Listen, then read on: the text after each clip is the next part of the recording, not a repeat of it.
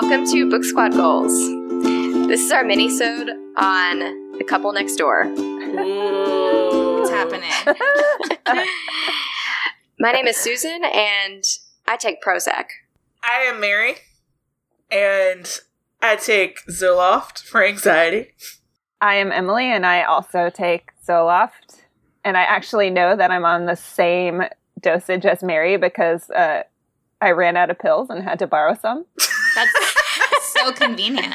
Which Yeah. I need to get back because Yeah, I mean, I have your pills whenever you're ready. Wow. Yes. This is basically illegal. Yeah. Um, We're going to get arrested. Yeah. I'm Kelly, and I take Effexor. Yes, I do. Welcome, Kelly. And if you're wondering why we're talking about our antidepressants, it's because antidepressants play a big role in The Couple Next Door. hmm huge. In fact, they are basically to blame for every bad thing that happens. Or they Im- they imply blame anyway.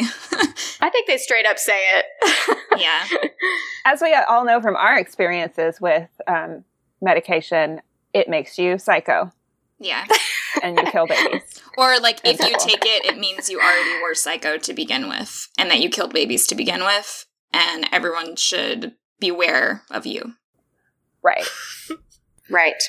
Well, I'm going to read the the Goodreads summary of this book, which is not really a summary. It's more like a dramatic taste of like imagine what this could be like. Ugh. All right. Go for it. You never know what's happening on the other side of the wall.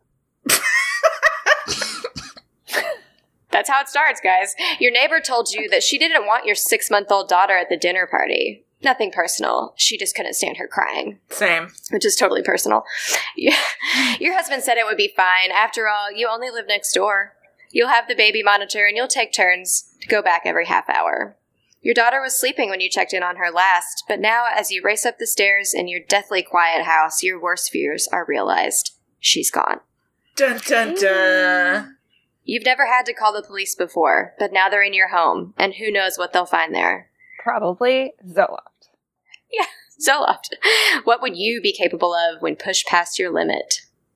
That's the summary. that What does that even Goodreads. mean? What would you be capable of when you're pushed past your limit? I mean, That's not really even what what's it's about. the your limit for what? Your limit for having your baby stolen?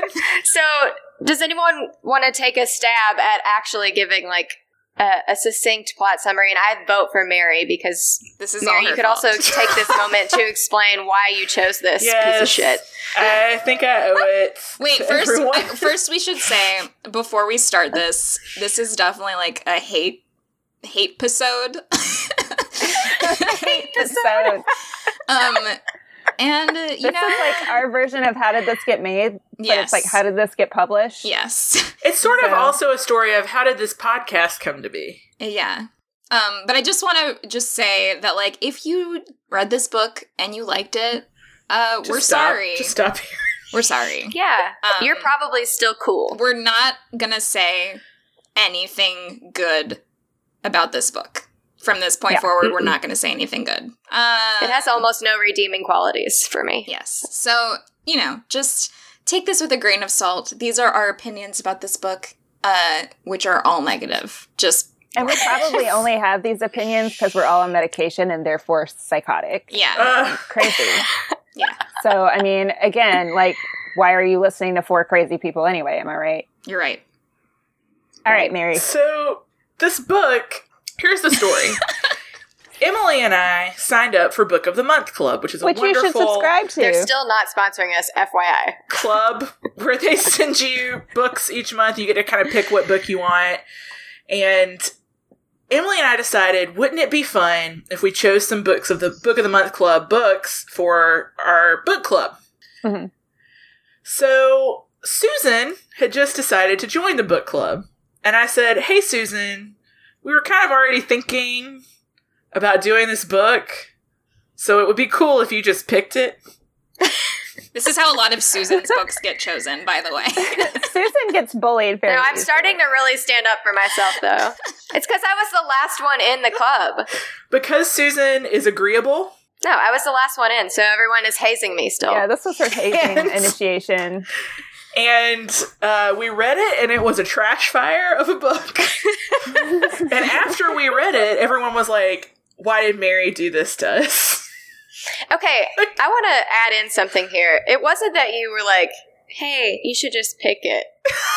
For- yeah, it was you actually you said to Emily, "Hey, she'll pick this, right?" Like, do you think she'll mind? And then you went into the Google Doc and just put it in. Did I? Did it wasn't me? It was. I don't know if it was me. Someone put it next to my name as if I really did pick it, but really. So I went in and changed my name to Mary, Yeah. and then someone changed it back, and I was like, "Oh, I guess I wasn't What? cool." I know. I didn't change it. that was not me. I don't know who did it, but It I'm just a saying it was probably Emily or Mary. It was probably one of us, but I don't remember too. Emily's in charge of all the charts and spreadsheets, so Uh, you know how I love a good schedule. I know. I think I might have messed it up, and you were like, "God damn it!" You But this it for was me. this was the pre-podcast version of our book club where we would just meet once a week on Google Hangout or AOL Instant Once a week. It Or was once like a month. Yeah. Once every other like, month. Damn, I, I really know. slowed you guys down when I joined because we do not meet that often. This was originally supposed to be Emily and I just reading together. This was just a very innocent. Emily was like, "Hey Kelly, do you want to do a mini book club with just us?" And I was like, "Sure." And then we read like Harry Potter and the Cursed Child as our first book. And then Mary was like, "Oh, I read that." And then she was like, "Emily, can I join your book club?" And then Emily was like, "Can Mary join?" And I was like, "Fine." And then. And then Emily texted me. She's like, "So, um, there's another person who wants to join." And I was like, "Who the fuck is Susan?" And then like, is that an old lady? Because that's an old lady's name. what did I say? I was like, Susan's cool. You'll love her. Yeah, and I was like, And, okay, and you do. I Yeah. do. I It's do all worked her. out. And now I feel like I've earned my spot and I've been initiated mostly because of this book. Yeah. I will never like earn the trust of everyone after trying to get everyone to read this book because it's so terrible. So basically the plot is what's the woman's name? Anne. So Anne and Marco Conti Conti are the Conti. parents of this baby like the coffee, John Conti coffee. who and they one one evening they go over to their next door neighbor's house for dinner and i think they live in a duplex so really it is just like one wall separating them so they go to their next door neighbor's house they have dinner the next door neighbors seem like total turds like they're not very nice i don't know why you would want to have dinner with them Yeah, they're awful. Well, because one of them is hot. oh yes and she's like hitting on marco yeah, Yeah, and she's not on Zoloft, so she's like not crazy. yeah. Yeah. She hates babies. She hates them. She hates he hates babies, so they She's a leave the baby baby hater. next door, and they go back every thirty minutes and check on the baby. Which, to be honest, I was kind of like, ah, I don't see anything wrong with this. This They is had the probably- baby monitor with them. Yeah, Yeah, I mean, Yeah. it's probably fine. And you're not down the street; it's a wall. You're on Yes. one side of a wall. it's literally Yeah. like leaving the baby in another room. Right, Yeah. exactly. I don't judge her for that. Mm-mm. Then they go back at some point, and the baby is gone, and it's very dramatic. They call the police. The police come. There's a whole thing, and we keep talking about antidepressants, and that's partially due to what the police say about Anne taking Zoloft, and it's hilarious. So we'll get to that later. But they then start uncovering all this, all these clues as to what happened to the baby, and none of it really makes a whole lot of sense. and then at the end, they're like, "Oh, it was just the dad."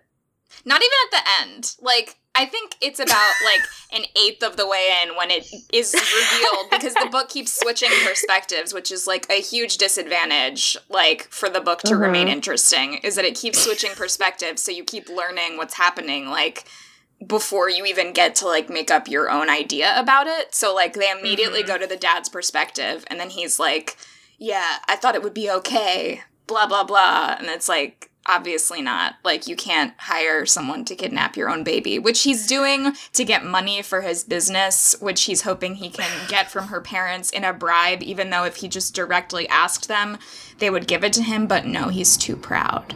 So he has to have his own baby kidnapped in order Too proud to ask for a little bit of money, but not a problem at all. Yeah. to kidnap your own baby. Exactly. That's what's so messed up is it doesn't really make sense. Hmm No, it doesn't make sense at all. I mean, there's nothing about any of the characters that says anything because they're all just like they're not even caricatures. They're just like very flat, like stage pieces, essentially. Like they don't have Yes. any personality or defining characteristics other than yeah, they're cardboard cutouts, yeah, like wife is crazy. If- standing around. If that's that, yeah, honestly. Paper dolls. Can we talk about the couple next door? The people living next door to them? Oh, that the thing is named Um, after. but- yeah. Actually, it could be either one of them, right? Like, Yeah. oh, I just like it's really interesting to me that like well either way the book is called the couple next door but not a lot of uh, emphasis is put on the fact that like there's a couple living next door so okay so if it is about the main couple then that means that the title is from the perspective of the neighbors cynthia and graham are the neighbors um, and we do get in their perspective a little bit but that as well kind of takes away some of the mystery because some of the mystery is like oh, you know, Cynthia and Graham, like, what are they up to? And then we find out they're up to like uh, Sex stuff. recording themselves having sex with other people. yeah, mostly just her. But he likes to watch. It's like, oh, Right. there's like this whole big point made in the first chapter about how Graham is like very boring and bland, and like, I'm like, all, so are all of you, but okay. But Graham is like, and this- also, like, your name Graham, so we know. Yeah. You- we know you're boring. yeah, he's like a Like- Oh. mild mannered, like Graham Cracker. graham cracker. Yeah. And then then we find out oh he's into like kinky shit. He like records like he convinces his wife Cynthia to go and like fuck other people on camera that he then secretly records and then he watches it to get off.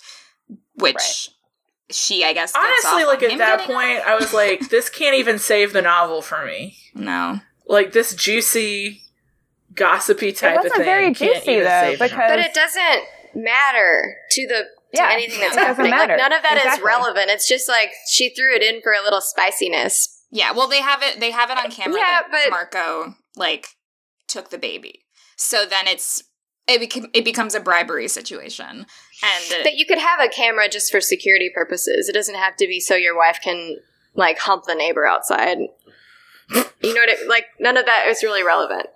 Yeah. That's true. It was a just an of this book isn't added like thing to make it more quote unquote interesting, even though like for for being like a thriller, quote unquote, I say again, this is like one of the least thrilling books I've ever read. I was like so bored reading it. There's so much Yeah. like boring like detective chatter going on. It's like watching the longest episode of Law and Order like that you've ever seen. but that's not good. yeah, it's and the not good. detective, the detective who's actually in the book quite a bit, has like no defining characteristics whatsoever. He's literally like Like all we really know is his name. Yeah. That's it. Yeah. And then it's a lot of just like it's it's like the best example of you should show, don't tell, because everything mm-hmm. is just told to you. Like I think some of that has to do with the fact that it's present tense, and I don't. I like a novel that's in present tense. I know a lot of people don't, but I, I just like it like, as a disclaimer, I like present tense. I think it can be really effective when used correctly to make you feel like you're in the moment and the emotions and what's happening. It's like very tense because it's like happening right now. Um, I don't think this author knows how to write in the present tense at all no. Yeah. this felt like a novel that should have been in the past tense that was like quickly put into the present tense to like try to create some of that tension that's not there and i think some of that telling comes from the fact that it's like awkwardly in the present tense and so like things are just told to us directly present it's just weird Well, yeah, because there's so It's much really bad. like backpedaling to tell the parts of the story that already happened. So it's like, what is even the point of putting this in present tense when the entire thing Yep. is telling us about something that already happened? Like, exactly It doesn't make any sense. Exactly. So it's really hard to um, tell that past stuff in an effective and interesting way when you're trying to keep up this like present tense thing that doesn't really fit with the story. Agreed. But like, what story? Oh. I mean, that's the thing is like, yeah, I totally agree with you on the tense issues, but there's like not even enough of a story Yeah. to matter. Well, yeah, and that's the thing is like when you read a book, at the end of the book, you're like, what was this trying to say? Like, what was the Mhm. goal of this book? Like, what was the purpose? what was I supposed to learn or take away from it? And I legitimately don't know the answer to that question with this book. I mean, for me, the point of the book was to shame people who take Yeah. Zoloft. Yeah, Yeah. that's To what I shame felt. I felt like who suffer from mental health issues. I felt shame for having anxiety or like people who have postpartum depression should feel shame for that. it's confusing because like we're supposed to feel sympathy for this main character and all of the parts from her perspective she keeps saying like you know she feels really bad about having postpartum depression but she knows that Mhm. statistically it's common and it's not a big deal like lots of mothers deal with it and it keeps saying this but then the way that it's presented is like no one else in the world believes that and also it's not true because then she actually ends up being crazy so Right. and she was crazy before she ever took any medication, which we learned through a remarkable flashback scene that I look forward to to sharing with you later. Yes. But um, um, Oh, that is some, that's coming up but yeah, I just later in the episode. I don't understand like what she's trying to say about it because it seems like this is really the only character that we're like able to feel sympathy for because she is like the one whose baby gets taken and the one who is like the most negatively affected by the situation but then it's like so are we supposed to feel sorry for her because then she just like fucking snaps so like what's the point I was kind of, I don't know. I was down for her snapping. yeah i didn't But- care about her but i think we were supposed Yeah. to Uh, I mean, at some point, I was like, something just needs to happen. So, okay. Exactly. I think that's why I was okay with it too. I want to. I think this is a good transition into talking about the Zoloft and stuff. But um, when we're talking about what was it, what was the point, what was it supposed to be? I pulled this quote from a an NPR review of the book, and I was like, oh, I hope NPR just like tore this shit apart. And it was like pretty nice most of the way through, but at the end they were like, no, this book sucks. so A lot of people love this book, though. I know, but NPR knows better. So anyway, uh, they said the couple next door could have been a look at postpartum depression and how it breaks a marriage. Instead, it attempts to be a procedural. The trouble is, good procedural mysteries involved well developed involve well developed characters and a good deal of atmospheric detail to keep readers engaged with and tied to the action. Without those things, the book feels slim.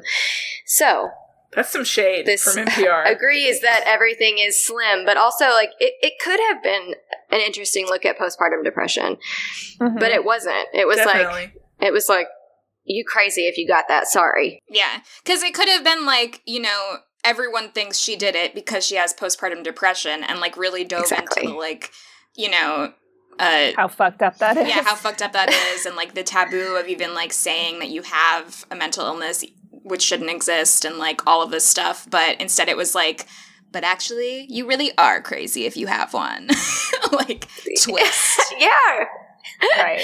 yeah. The twist just made it shittier instead of better. Which also we're gonna spoil the twist everyone spoilers coming I would say twists. Yeah Oh yeah, it keeps There's twisting so and turning. many twists. In- But they're not good. never in an no, interesting way no. it's never like oh i expected that but it's never like oh cool i'm i'm now interested it's just like oh okay and then you keep It- reading It's more like I didn't expect that because it doesn't make sense. Right, right. yeah because it's implausible. Yeah. Yeah. All right. So the Zoloft stuff. Right. So, um, you know, one of the reasons we wanted to start the episode by kind of like coming out and talking about what sort of medications we're all on is because um, we all are of the uh, same mind when it comes to mental illness and mental health, and that uh, it's something that needs to get talked about more. It's something that a lot of people deal with, and it's something a lot of people deal with incorrectly because they're worried about the shame involved with actually getting medication or talking to someone about it. Um, and I think I speak for everybody, maybe not, when I say that it's, you know, books like these and other things in pop culture that help add to that feeling of shame, which is really messed up. yep Yep. Definitely. I mean, there's more bad representations of mental health than good by far. yeah Yes. And it's interesting to me, like, people are very quick to feel sad when issues of mental health come to a bad conclusion or like a sad conclusion. So, like, I'm thinking this past week, uh, Chester Bennington, lead singer of Linkin Park, Mhm. uh, committed suicide. And everyone was very quick to say, oh, poor, you know, poor him. This is terrible. But where are people when individuals are like actually struggling? Yeah. Right. You know, Yeah. it's like no one feels sad about it until someone commits suicide. And suicide is terrible. And I'm not trying to downplay that. But I just think if people felt less ashamed of themselves for struggling, then maybe it would be more of a conversation and less of a hidden topic of shame. Yeah, Yeah. well, as a general, like in general, people will mourn suicide, but will not acknowledge what it's like to struggle with depression or Yes. any other mental illness while it's happening, Yeah. um, which doesn't make sense, but whatever. It doesn't help anybody. You think about it when, like, every time a celebrity dies, either by suicide, by addiction, like, all of these, you know, mental issues that that are like hugely prevalent that nobody acknowledges when they're alive other than to be like oh they're off the rails like Mhm. Mhm. you know they had to go to rehab they had to like whatever and make it into Well, it gets this turned into like a meme or a joke. yeah right. Um, yeah and then Yeah, and rehab is never presented as a positive thing, which it should be. Like, yeah Mhm. like that you're is- getting help that is a person on their own going to get help, which Yeah. is admirable and brave, and people are like, oh, well especially when you're in the limelight like that like yeah, because everyone knows. Yeah. So Yeah. I don't know. I mean, I think that's an interesting point, Mary, that like people like are they have like two extremes of reacting to this kind of information and it's like you should be able to like process it and talk about it and not just be like either like oh well they're crazy or oh this is so sad like if only Right. they had gotten help like you Right. yeah I, I, my old doctor really explained it in an interesting way. Like she talked about depression and anxiety and uh, antidepressants as like your body makes serotonin, but sometimes it just can't. Or sometimes your serotonin's so depleted, it's just not a healthy level. Mhm. And that's why you take antidepressants, whether it's for anxiety or depression, because like your body just can't be in that state of lacking serotonin yeah forever. And when you say it like that, it makes like medical sense. And you can say, oh, well, yes, if my body can't make this on its own, or if my body's not making enough of it on its own, of course, some medical help would be just fine. But people don't see it as a medical issue. They Yeah. see it as like you can't handle emotions certain things. or whatever Yeah, which is not the case. Oh, I've seen people refer to it as a weakness online. Mhm. It's, I'm like, Yeah. Okay, well, you clearly have no understanding of this whatsoever.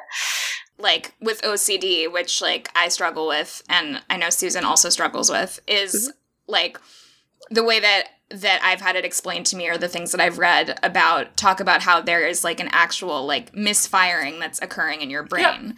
And like medication can help like fix those chemicals and fix the way that that's occurring so that your brain doesn't like basically tri- like trigger the wrong reflex when something happens and that's like very physical it's not like you know it's it's something that you know with a lot of like hard work and like certain types of therapies and medication like all combined together and you still might not be able to like fix it and uh, Right. Mhm. I don't think people realize that it's not just like this simple thing.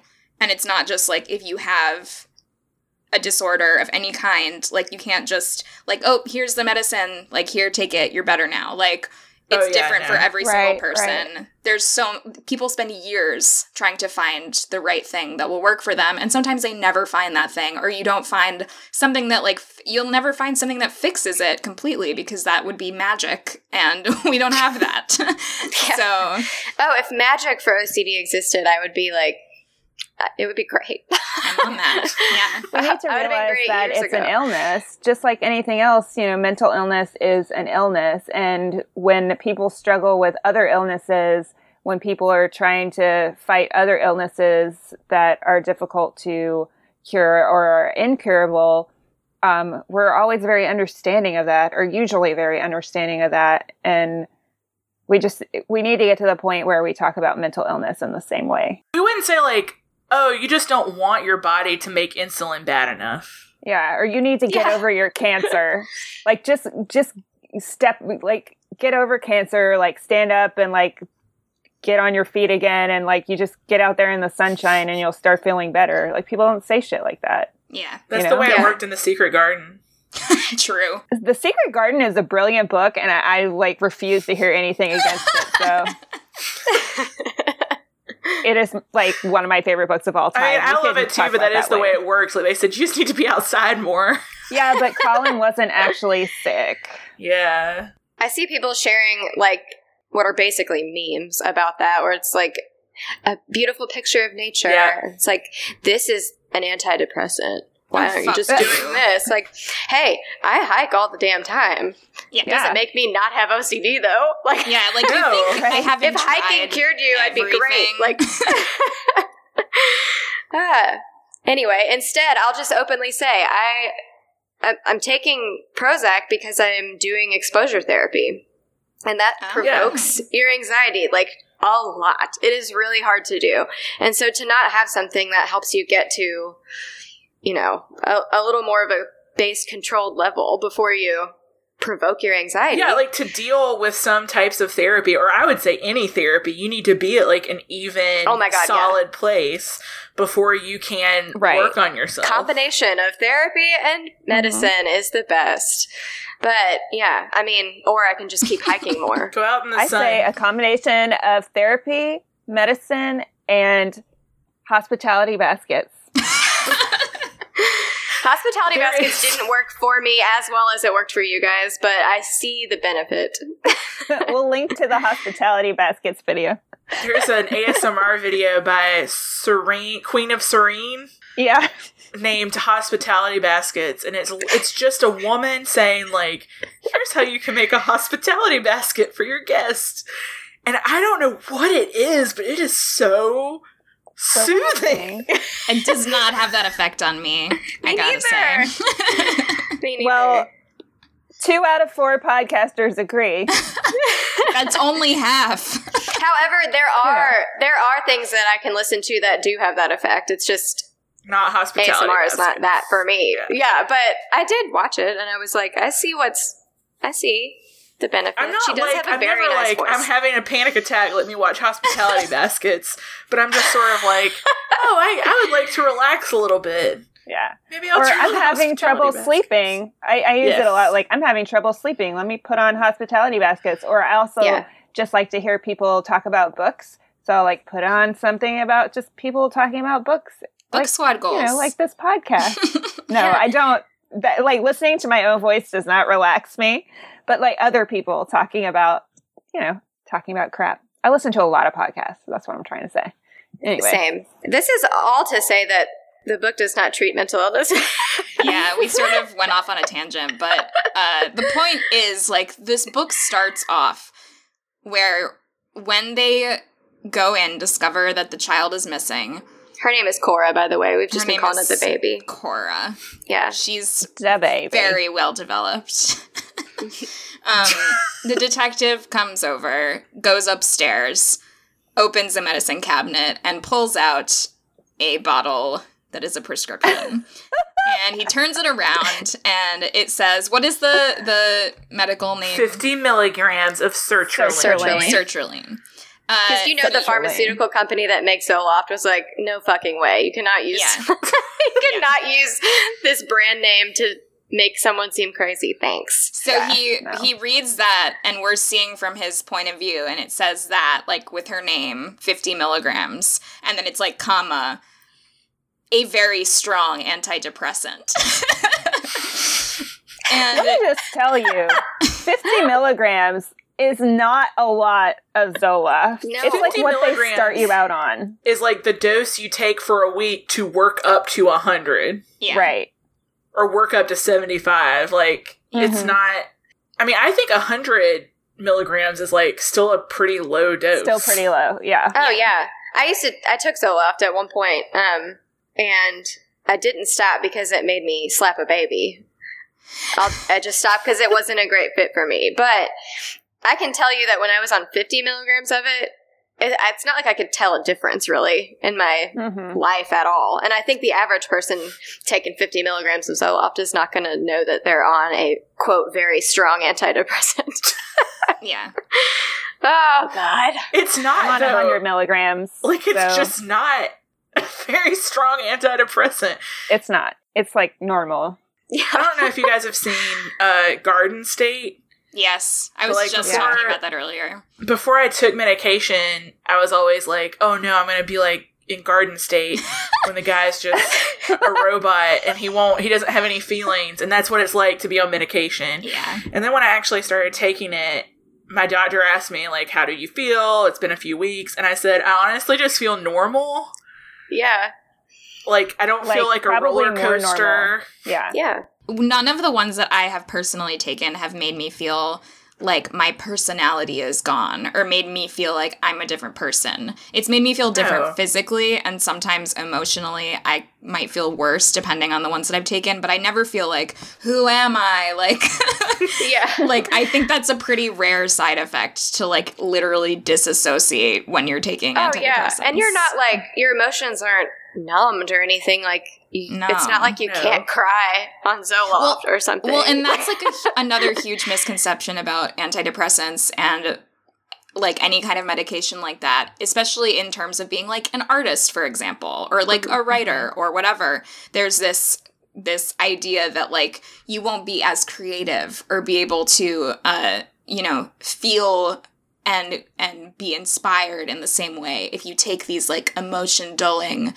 medications and it's like that is so ridiculous a claim like i It's just it's crap. Like I feel more creative Yeah. because I'm not having a panic attack over whether I like locked the door or Yeah. something, you know? or like i don't feel hugely overwhelmed by the prospect of starting a creative project like Yes. I feel like I can like have it under control and my thoughts aren't different. Like I don't know. It's very it's like a very frustrating thing. yeah, if anything, it's almost.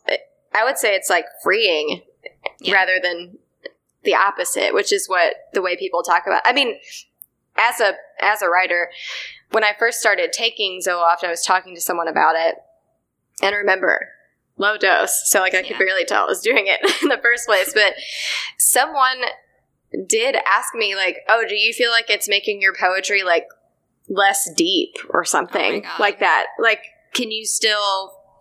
You know, feel like you can create the same way that you could before. And I'm like, Fuck you. what? I'm like, um, this is helping me like not dwell Yes. on something I'm terrified of all day long. So no, I actually feel like I can write more or better or more clearly because I'm not sitting here thinking about something I'm scared of. yeah. But thanks for Yes. asking. It's I mean, for for anxiety at least, it's like, you know, your body is constantly in fight or flight mode. Yeah. And Mhm. so when you're not in fight or flight mode, you can think clearer, Mhm. surprisingly. Yeah, believe it or not. You can focus on things, which is nice. Yeah. Or if you if you struggle with depression, you can get over like lacking a motivation hmm or You can the not kill intense yourself. dread of starting something. Yeah, you you could can stay feel like you don't want to kill yourself. It's great. Yeah. I and you know that's why like I study disability studies and most of my work focuses on like issues of the body, but a lot of disability studies scholars call mental illness mental disability. So some people might consider mental disability like just autism or something like that, Down syndrome. But I would say like anxiety, depression, borderline personality disorder, like I consider all of that mental disability because it's not something you can just cure. Yeah. Right. It's not something, something you you can just live with. get over. Yeah. yeah, because you can't It's get rid of it. I your mean, you can find ways to manage it, but it's not going to go away unless it's situational. Yeah. You learn how to live with it and manage it and deal with it in a way where it doesn't like make your life fall apart. Right. And all of this is related to the book in a way. I think this is an important conversation to have. So at least Yeah. someone can get something out of this book. Right. Much more important than actually talking about this fucking book. So, Yeah. yeah. But I guess we should go back to uh the book. what ends up happening um, Yes. in the book. which Yes. so of course the doctor or the doctor the detective immediately assumes when he finds the medication in her bathroom cabinet that she must have done it or had something to do with it. Mhm. so he the first thing he does is go downstairs and during his like first interview with her and her husband he's like i have to ask you about the medication in your cabinet. And like is that a thing that would happen in real life? Like would a would a detective immediately be like I mean, I hope not. maybe if it was like some super high dose of antipsychotics or something, it Yeah. might be relevant. Yeah. But, but like a mild antidepressant yeah, like something that kept you from breaking with reality. yeah Like- and she she goes like i have postpartum depression like my doctor prescribed it to me he should have been like oh all right but like it becomes this like thing that he keeps going back to I should say none of us are parents, of course, but I feel like we probably understand postpartum depression like more than whoever, whatever the author's name is. What's her name? shari Shari Lapena.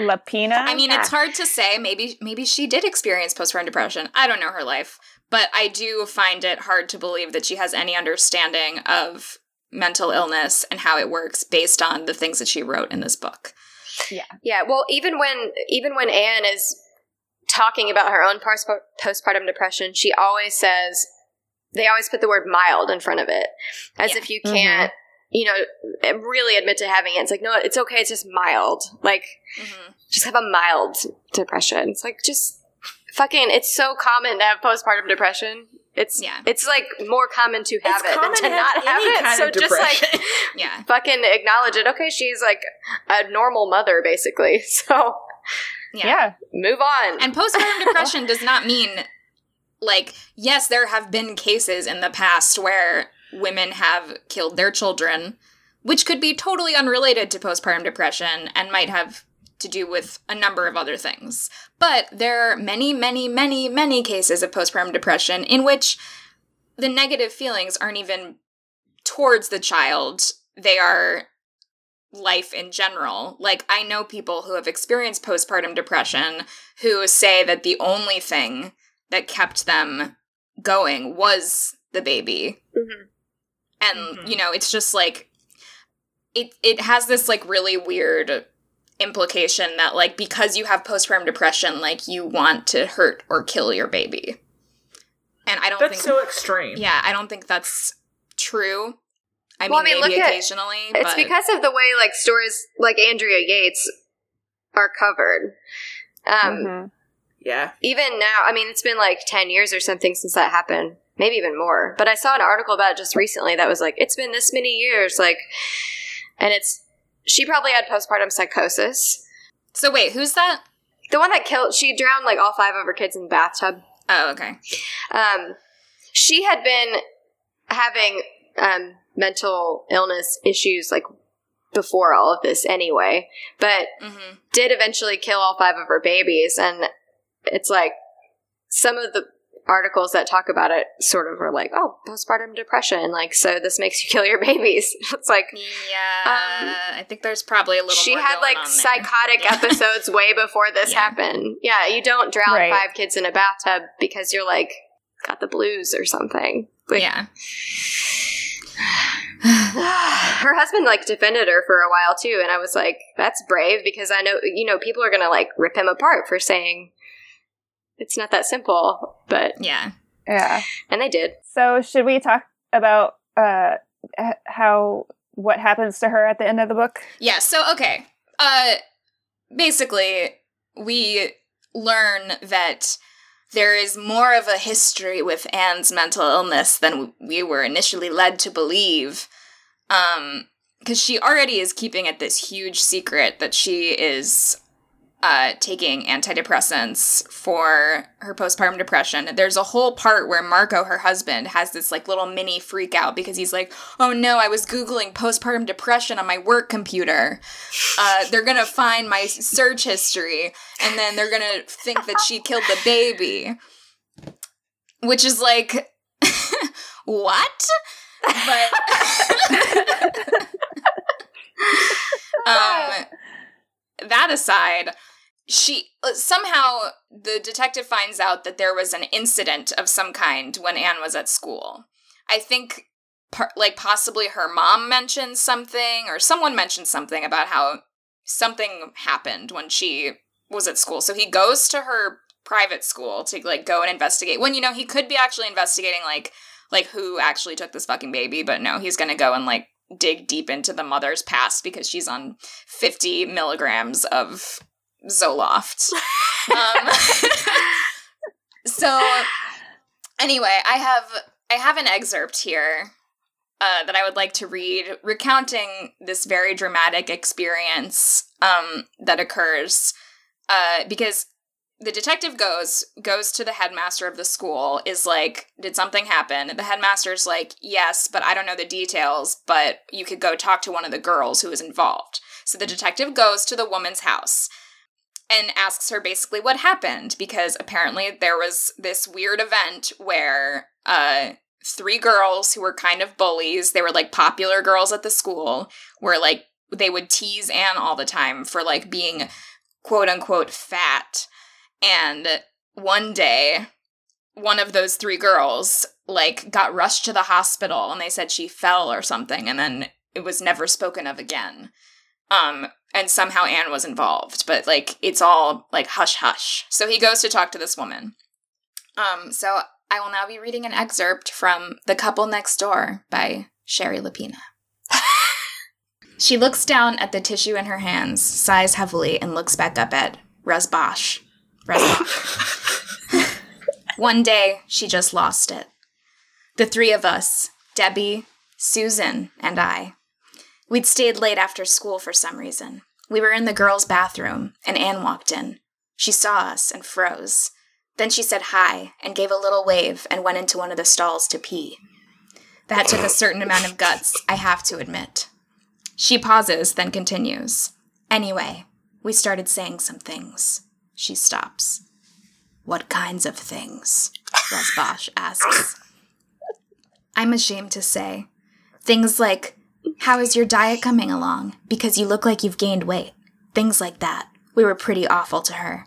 She came out of the stall and went right for Susan. None of us were expecting it. Anne grabbed her by the throat and slammed her against the wall. It was one of those cement walls, painted a glossy cream, and Susan hit it hard with her head. Why did she describe the color of the wall during. Okay. She just kind of slid down. There was a big smear of blood all down the wall. um, then they have a little bit more Oh, back God. and forth, which then leads the detective to ask, Do you remember anything else? Wait, What? I was just gonna say, like, so she's crying. Yes. Okay, so she's crying, but she still takes the time to say, Yeah. "It was glossy cream, by the way." Yes. Just to give you a better visual Yeah. image of the blood. Um, so she nods. Before the headmistress Ah. took Anne away, Anne looked at me like she was completely normal and said, What happened? Rasbach says, What did you think when she said that? I thought she was crazy. End of chapter. Oh my god! And he's like, "That's it. She's crazy. She killed her baby." So Yeah. Um, so I have a couple problems with this. First of all, what are the chances that like a a high school girl can just like come out and like slam a girl's head against the wall and then like drag her down it with blood? Like, did she just like become superhuman or something? Because this is supposed to be like a quiet, bookish student. She's not like an athlete. So I'm a little Yeah, but she's confused. fat, so yeah, You she's know. got that fat person strength, I- I guess. The power. yeah.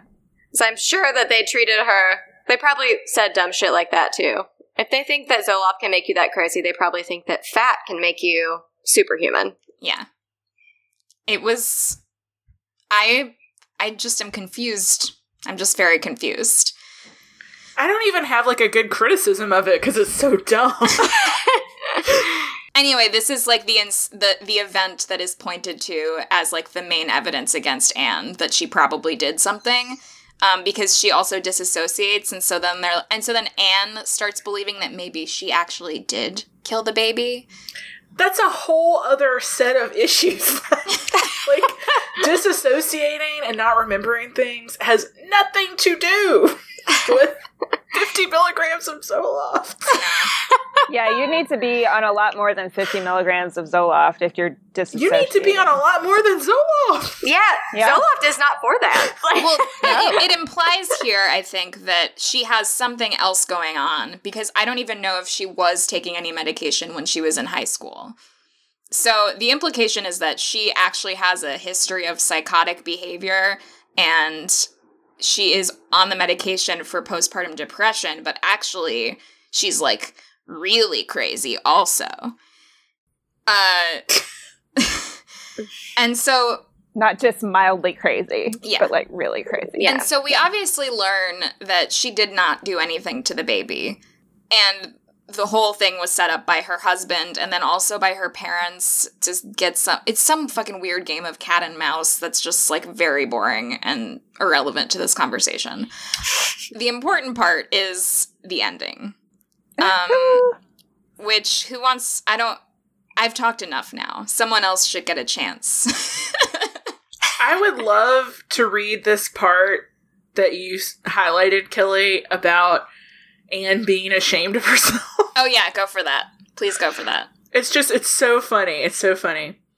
Uh, so there are all these reporters around their Anne and Marco's house because news of the baby going missing has come out.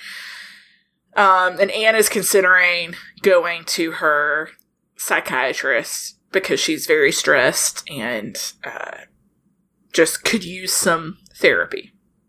Marco considers. He's worried about her. He worries that if this goes on too long, it will truly damage her. She has always been fragile when stressed. I don't know, baby, Marco says. With all those reporters out there, how would you go to the doctors? I don't know. Anne whispers bleakly. She doesn't want the reporters following her to a psychiatrist office either. She's worried about the press learning of her postpartum depression. She saw what they were like about the mistake with the onesie. So far, the only ones who know about her depression are Marco and her mother, her forgot about the doctor, and her pharmacist. And the police, of course, who went through their house right after the baby was taken and found her medication. If she hadn't been in treatment by a psychiatrist, would the police be circling them now like wolves? Maybe not. It's her fault they're under suspicion. What? what? Oh man, there's a lot of that bleak whispering that they mentioned. So so many bleak whispers, but it doesn't make sense. I mean, uh, this is so common, and no one. I.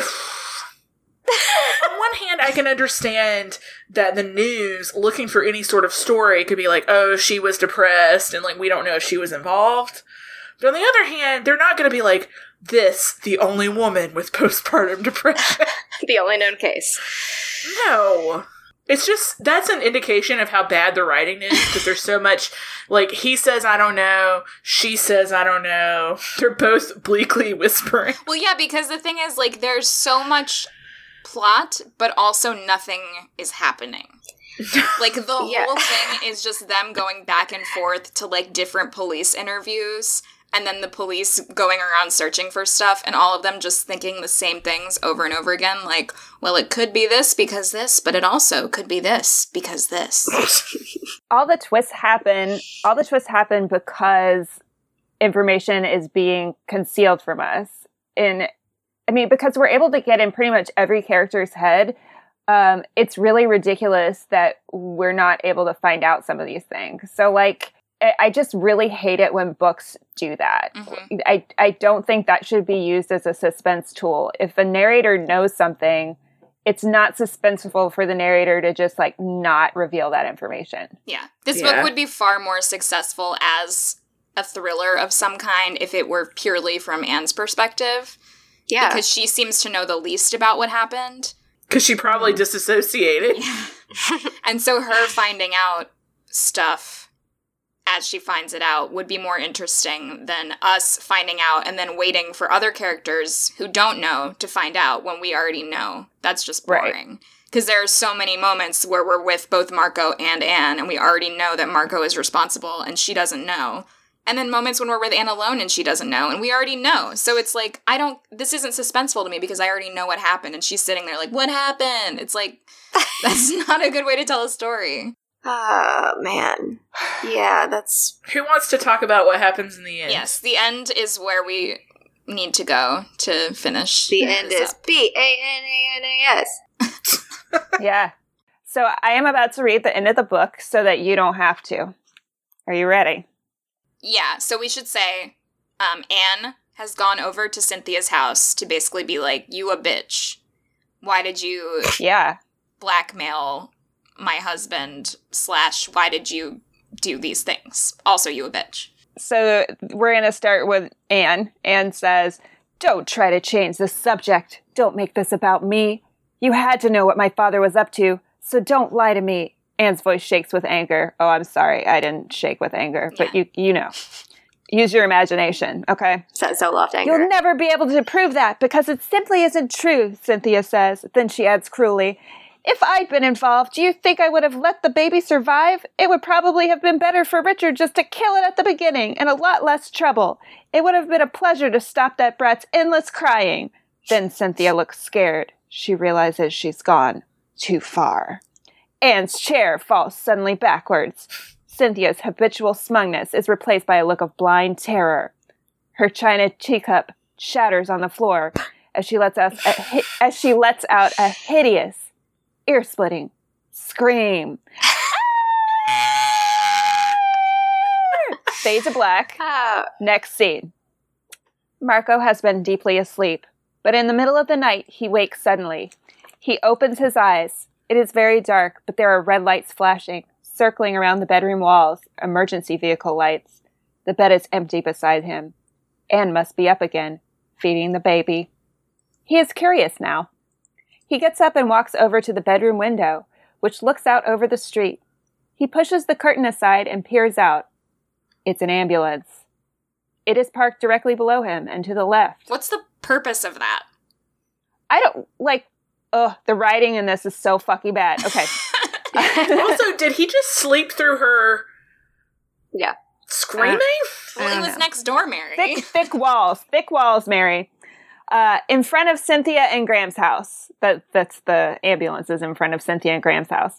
Uh, his whole body tenses. Now he sees the black and white police cars on the other side of the street. More arriving as he watches. His fingers on the curtain twitch involuntarily. His body is shot through with adrenaline. I'm glad they explained that to me. A stretcher appears from out of the house, carried by two ambulance attendants. There must be someone on the stretcher, but he can't see for sure until the medic moves. There's no urgency about them. The medic shifts positions. Marco sees that there is someone on the stretcher, but he can't tell who it is because the Oh, face no. is covered. Oh my gosh, who is it? Well, we obviously know who it is because we just read that other part. Right. So this is not suspenseful. Now, just in case you weren't able to follow what just happened, she says, I mean, like, this is, she writes, whoever is on the stretcher is dead.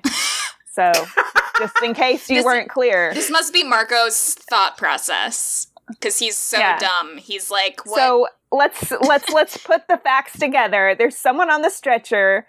Um, there seems to be no urgency about them. And their face is covered. Um, there's someone on the stretcher. The face is covered. Okay, they're, They're dead. dead. Whew. Yeah. All right, we got there.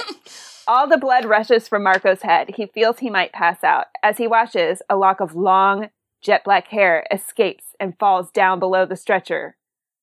He looks back at the empty bed. Oh, God, he whispers. Anne, what have you done? he runs out of the bedroom, glances quickly in the baby's room. Cora is asleep in her crib. Okay, so it wasn't Cora on the stretcher. We know that. and she did not kill the woman They're next like, door. the stretcher wasn't baby sized, but he didn't know who it could be.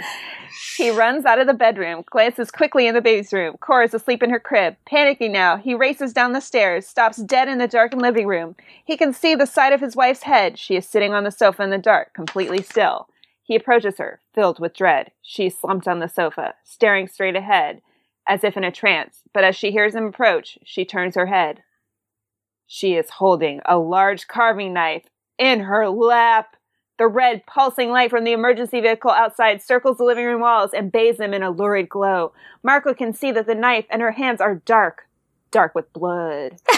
she is covered in it. There are dark splatters on her face and in her hair. He feels sick, like he might throw up. I'm glad that they explained that. Yeah. Anne, he whispered, his voice a broken croak. Anne, what have you done? He looks back. She looks back at him in the dark and says, "I don't know. I don't remember." the end. That Oh my God, y'all. painful.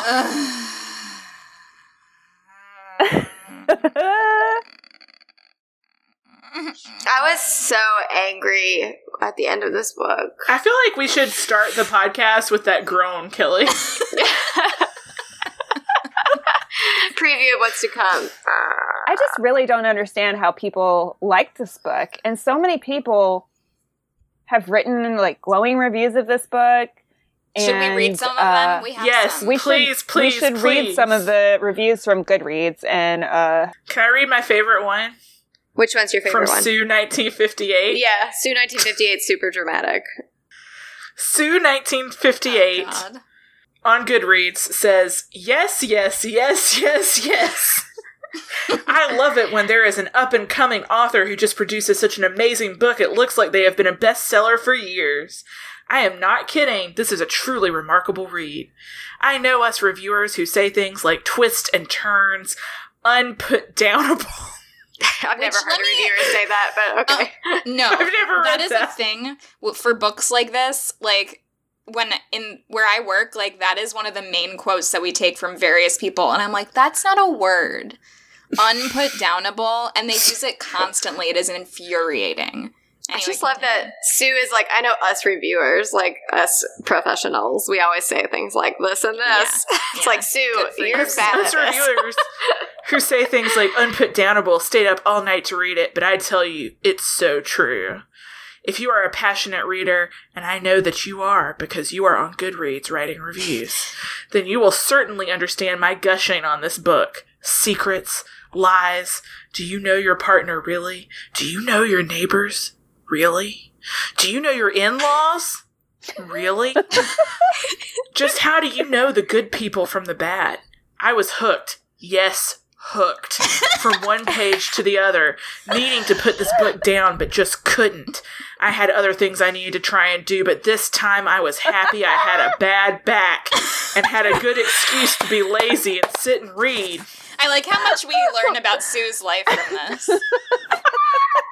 I am aware I sound like I am gushing, and people do comment sometimes, but an avid reader will know when they enjoyed a good book, they just have to get out their foghorn and shout it to the world.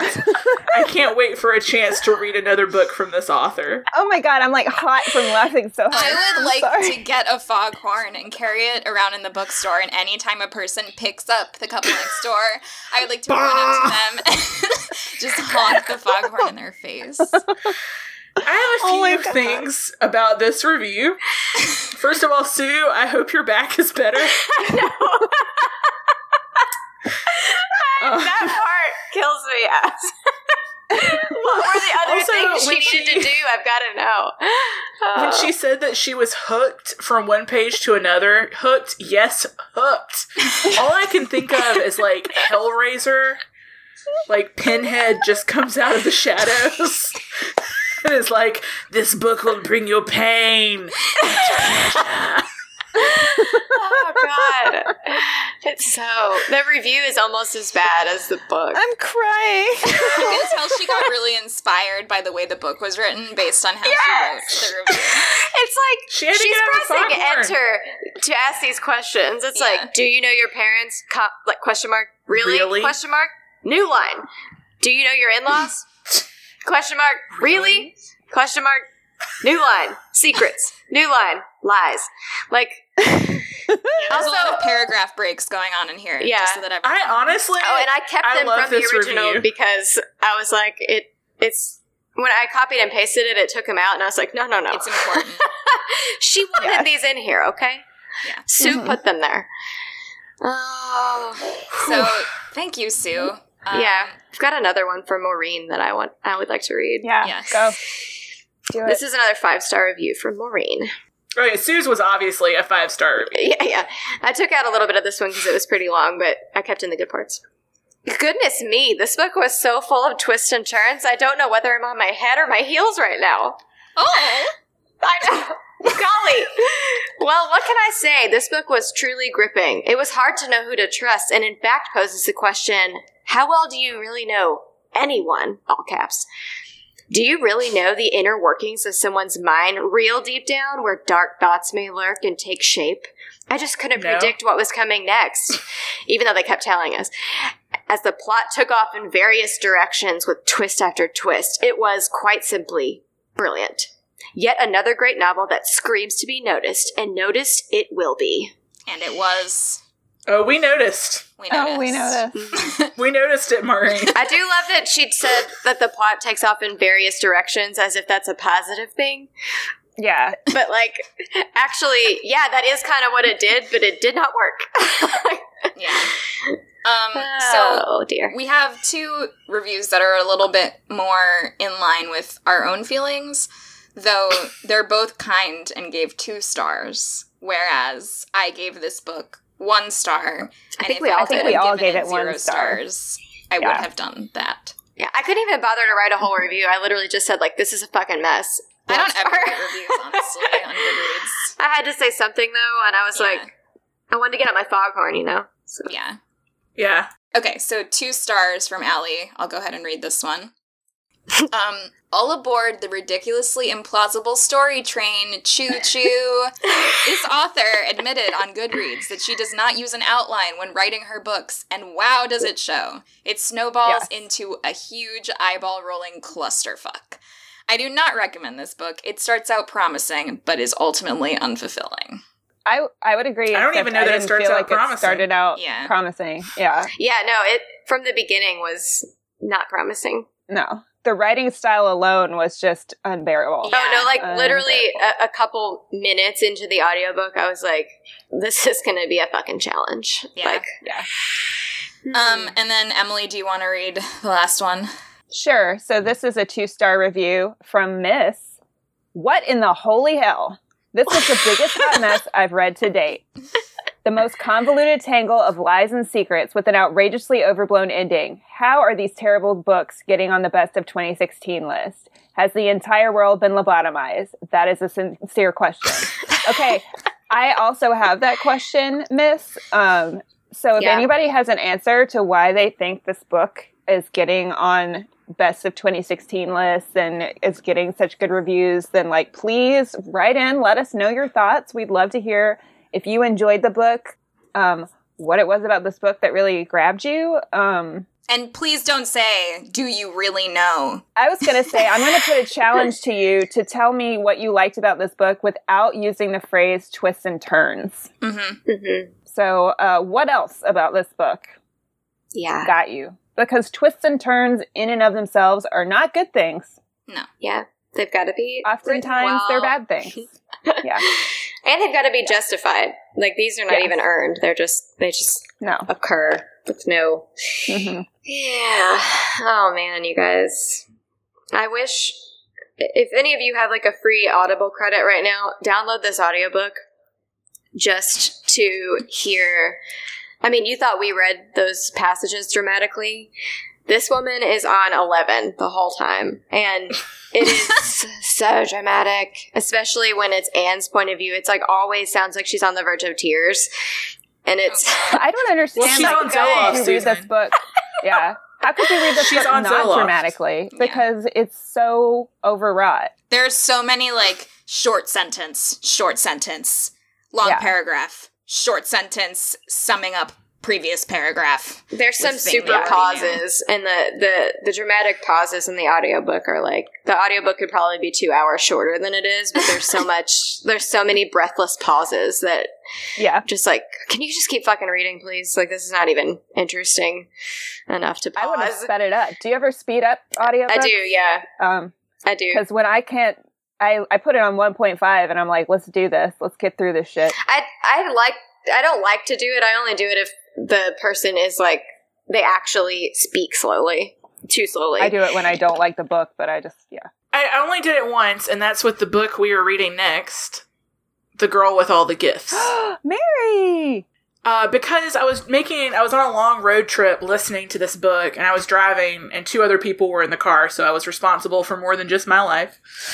and Did they complain? uh, uh, no, uh, they actually both loved it and have already finished it. Like one of the people in the car finished. We were going to a conference.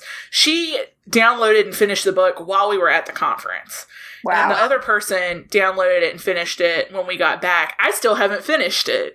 Um, although it was very good, I just I have a couple pages turned on my left. I'm almost done, but I'm reading it. Not I've got a lot of pages left, but I'm enjoying it. Uh, so that is the the book that we are going to do in two weeks. It will be Uh, on our next episode, "The Girl with All the Gifts" by M. R. Carey. Right? Yep. And um, one page of that is better than this whole book that we just talked about. The audiobook, though, who boy. Slow. It's just like the author, the, or the narrator is very British. Oh, And she's like, Melanie looked out the window. it was a bleak day. My favorite part though is uh well, I guess I'll just I'll save that story for next time Yeah. because it Yeah. reveals something about the book. But there's one quote that there's one quote that my friends and I kept saying to each other repeatedly because it was so funny and ridiculous. This is a very good book. And I mean, I think, I guess I'm showing my hand, but I have enjoyed this book so far. But there is one line that just like cracks me up. I want to hear it. You're my bread, Miss Justineau. I don't mean like the kind I want to eat. I don't want to eat you. But, you know, like the man in the song. Jesus. That's almost as good as uh, Jonathan Safran Foer's line about like stuffing his like face He orifice his with the face orifice with a burrito. Still my favorite sentence of all time.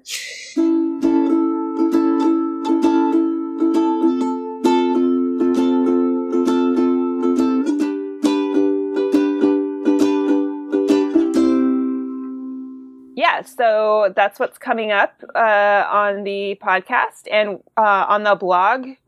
I think what should be up there now is Kelly. You're doing like a Yeah, so I went to this um, when I was away traveling the world, as you know, I do. Um, I went to. What did I do? I was in London and I went to this exhibition at the White Cube Gallery, which is called Dreamers Awake, and it is a feminist surrealist exhibition, um, which is really fantastically amazing. And I don't know if we have any listeners who are in London or are going to be in London at any point, but you should definitely check it out. It was free to go to because everything in London is free if it's art, which is kind of amazing, and I'm jealous. Um, but yeah, I'm just writing kind of like a response post to, or I have written a response um, with some pictures and just sort of like a summary of um, how I felt about it. And it was really, really cool. So if anything, just like go to the post to look at the cool art pictures and go find some new cool contemporary surrealist artists.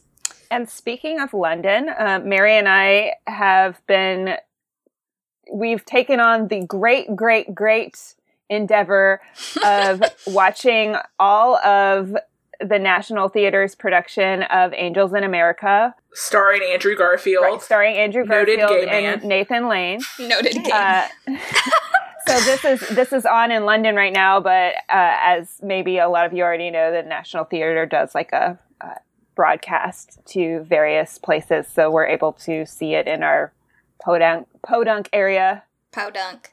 Which not even our podunk area. We have to go to a like more podunk, more podunk area. area. Yeah, but uh, so while Kelly went to London to get her culture, we just drove down to the coast to get our culture. Um, and we will be blogging about that. My my blog should be up now, and uh, Mary's will be up next week. So I will be talking about part one, and Mary will be talking about part two, and we probably also will be talking about how um, Andrew Garfield uh, says that he is a gay man.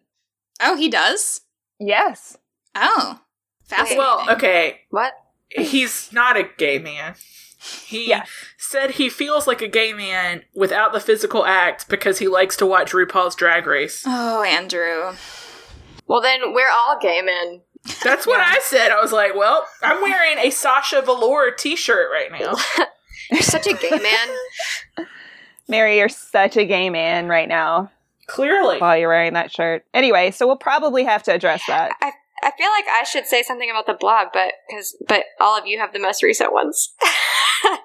But you can talk about that because you'll probably be writing about it again, and it's very exciting. yeah, I might be writing about it again. Um, yes. yeah, so I just It's read. so exciting. I, I'm taking on Harry Potter for the first time ever Yay! with the Slytherin pride. with the encouragement of you three, and um, also a lot of other people on the internet. Like when I said I was going to do this, I got a lot of excited comments like oh my gosh i'm so happy for you like stuff like that where people were just genuinely thrilled that i was about to have an experience that they really loved so the world is excited for you. I know. I, I've never. I mean, I feel like if I had posted that I was having a baby, people would have been less excited about it.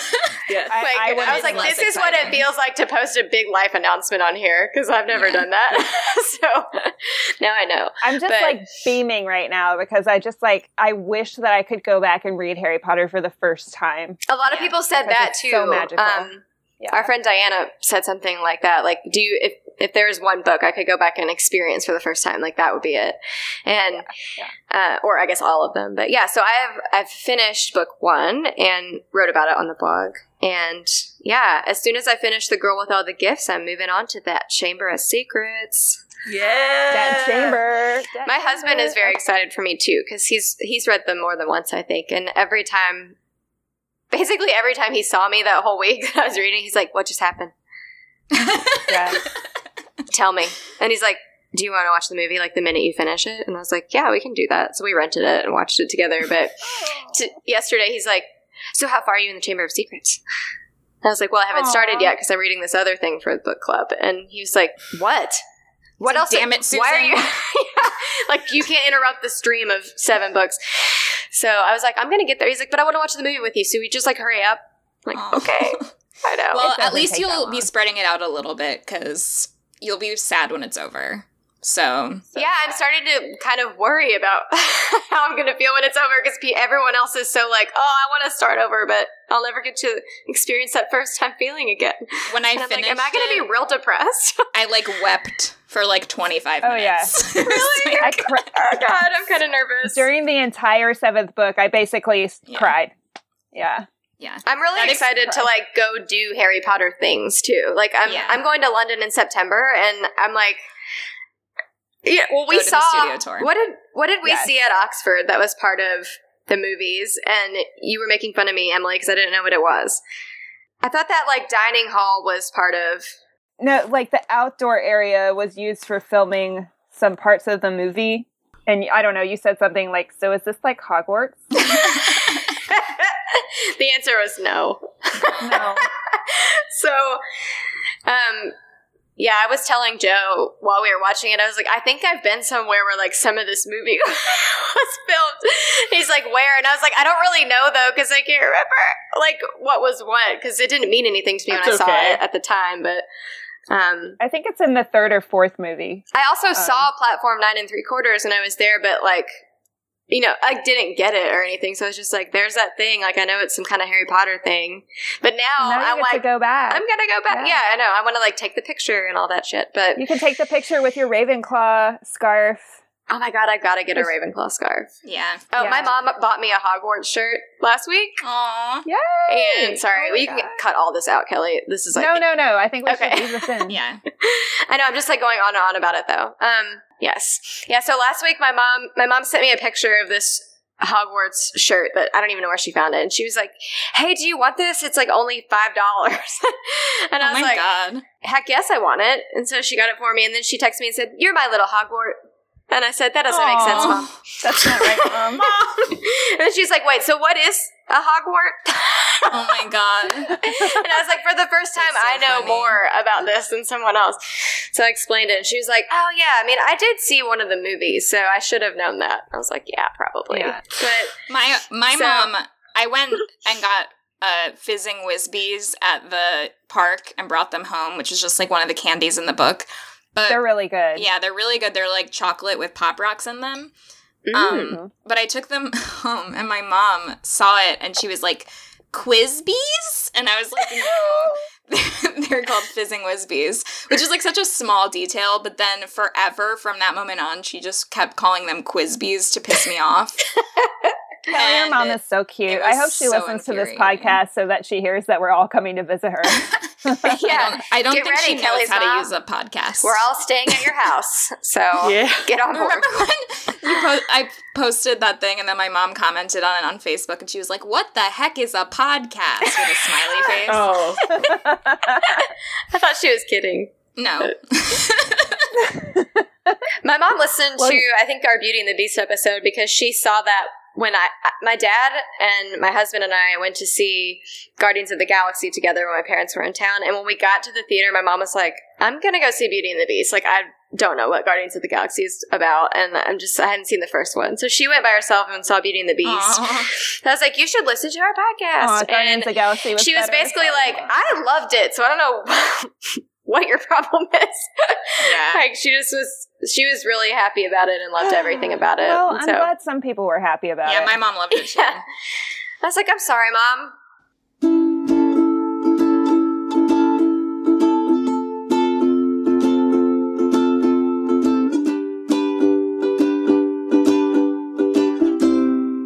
Um, yeah, so everyone, we have social media uh, at Book Squad Goals on Instagram, Twitter, Facebook. Please follow us.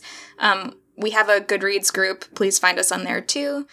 Uh, we have a website, which is Book Squad Goals. No, I fucking get this inc. wrong every single time. like a squid. Book booksquad.ink like a squid. And if you have questions or comments, you can feel free to email us or get in touch with us via social media. But our email address is booksquadgoals at Book booksquad.ink, I-N-K, like a squid. Um, also, please, I know I ask this every time, but I'm very serious about it. If you have not rated us and reviewed us on iTunes, what the fuck are you doing? And guys, we can do the math. We know there are more people listening than the amount of ratings we have. But for real though, So like go do Shame. that, please, please. We're never gonna get any more listeners. you don't do that. We will go Zoloft crazy on you. I will literally kill a baby. No, I'm just kidding. I won't do that. That's not funny. Um, The baby wasn't even dead. laughed. We keep saying killed the baby. She was totally fine. The I will have alive. a baby, and then I will kidnap my own baby, and then I will frame you for it, unless you go and review us on iTunes and rate us, and please give us five stars because you love us we love you. and we love you. Oh, Okay. yeah.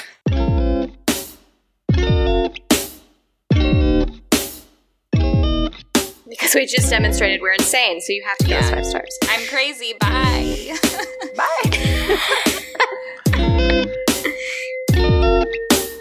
Bye.